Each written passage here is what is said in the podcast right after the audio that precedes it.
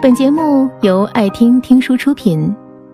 如果你想第一时间收听我们的最新节目，请关注微信公众号“爱听听书”，回复“六六六”免费领取小宠物。糖糖今天被气死了。他说他有个前同事，因为工作的原因，时常跟他碰面，通过公司的群聊也加了微信。在糖糖辞职之后，他表示了关心，也因此开始了每天的聊天。因为彼此都觉得很聊得来，就顺其自然地约过吃饭、喝东西。后来男生表白了，糖糖觉得有些太突然了，虽然有好感，但出于矜持，就说希望可以考虑一下，先当朋友相处着。在这之后，男生的态度。就变得很冷淡了。但是糖糖呢也没多想，他们本来今天约了看电影，糖糖兴致勃勃的早早就去做了头发，化了美美的妆，就等啊等，等到晚饭时间也没见到男生再发消息。于是糖糖憋不住了，去问男生。男生说：“我在吃饭呢，吃完饭再说吧。”八点多的时候才回复糖糖说，只有十点的场次了。糖糖说，觉得自己像个傻叉，自己兴致勃勃的期待了一晚上，别人根本没买票。说喜欢的是他，不上心的也是他。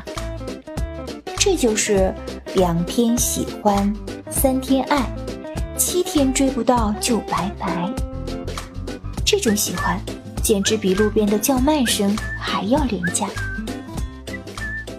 以前的那句“我喜欢你”在舌尖上打转千百次也说不出口，而现在呢，只见过照片的网友都能信誓旦旦地说：“啊，我喜欢你。”我去年生日的时候，我朋友发了我的照片到朋友圈，祝我生日快乐，被他的一个微信好友看到了，就要了我的微信号。因为是朋友分享的这个微信名片，所以我就加了他。没聊几句，这个男生就开始急不可耐的示好了。大概十分钟之后，已经说完了他人生规划的学历、爱好、父母双亲和择偶标准，留下我一脸懵逼。敷衍几句之后就没回复了。此后的一周时间里，这个男生开启了道早安和晚安的模式，全部都是按照国内的时间。而我当时在英国，他连英国和国内几小时的时差都不知道。他醒了跟我说早安，然而我这里是大半夜。他要睡了跟我说晚安，然而我这里刚刚是下午。这就是他口中的看着照片的一见钟情和喜欢。什么时候喜欢也这么廉价了？以为过来聊聊天。姑娘们就要感恩戴德的春心荡漾吗？于是我说：“不好意思啊，你说的早安我在睡觉，你说的晚安我在忙，没有任何意义。”我以为事情到这里就要结束了，结果那个男生说他没有考虑到是他的失误，以后他会注意的。又过了几天，我朋友圈里放了去酒吧玩的照片。他以一种命令式的口吻跟我说：“你以后不要去那种地方，我不喜欢。”留下我再一次的懵逼。有些男生是不是觉得这样特别帅呀？所以在这里奉劝广大的男性不要随便尝试这种戏码。女孩子要是喜欢你，你这样叫做霸道总裁爱上我；女孩子如果不喜欢你，这就叫做装叉未遂。虽然我根本没有给过他任何暗示，连回复都很少有，但是他显然已经以男友或者是准男友的身份来看待自己了。我害怕不必要的误会，自此之后，他所有的消息我都没有再回复。大概几天之后吧，我发现，此男已经把我删除了。去年来英国新生见面会的时候，认识了一个直系的学长。本科是在一个学校一个专业的，来到英国之后也是同一个学校，大家互相认识的时候聊了几句。过了几天，学长发来消息说：“在吗？”我说在。紧接着学长回复：“哥有个恋爱想跟你谈谈。”是的，你没有听错，一个字都没有听错。哥有个恋爱想跟你谈谈，真的太酷了！这句话怎么这么酷啊？看完之后，我脑子里就一直单句回放那句：“不要迷恋哥，哥只是个传说。”实在是太魔性了，一句话开始让我质疑了：我来的是不是英国啊？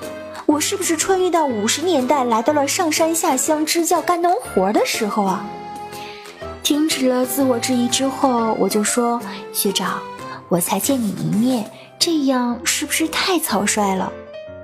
那位自信满满的学长显然觉得这样的答案是出乎意料的，他回复说：我是觉得我们现在在一个学校。而且是直系的师兄妹，真的是挺有缘分的。我说，我学长这么多，我能都谈吗？对方无语凝噎，至此再无联系。全剧终。你们说现在的女生越来越难追，要求越来越多。我说是你们的喜欢太廉价了，廉价到比街边的叫卖声还不如。街边的叫卖声还能数十年如一日呢，你就两句吆喝，还嫌追女生难？喜欢小礼物、小惊喜，你骂人家物质；送饭问暖，你又做不到；约会不会安排行程，不会提前准备，撒个娇你说人家作；对待感情慢热，你说人家装清高。你以为你几句话招招手，什么都不做，女生就能跟你走吗？谁给你的自信呀？那个十五六岁，因为你一句话感动得掉眼泪的姑娘，早就被你弄丢了。别说你喜欢了，你什么都没做。所以，说起你那廉价的喜欢，有多远滚多远，我们真的不稀罕。本节目到此就结束了，感谢各位的收听和陪伴。更多精彩内容，请关注微信公众号“爱听听书”。回复六六六，免费领取小宠物，也欢迎你收听今晚的其他栏目。我们明晚见，晚安。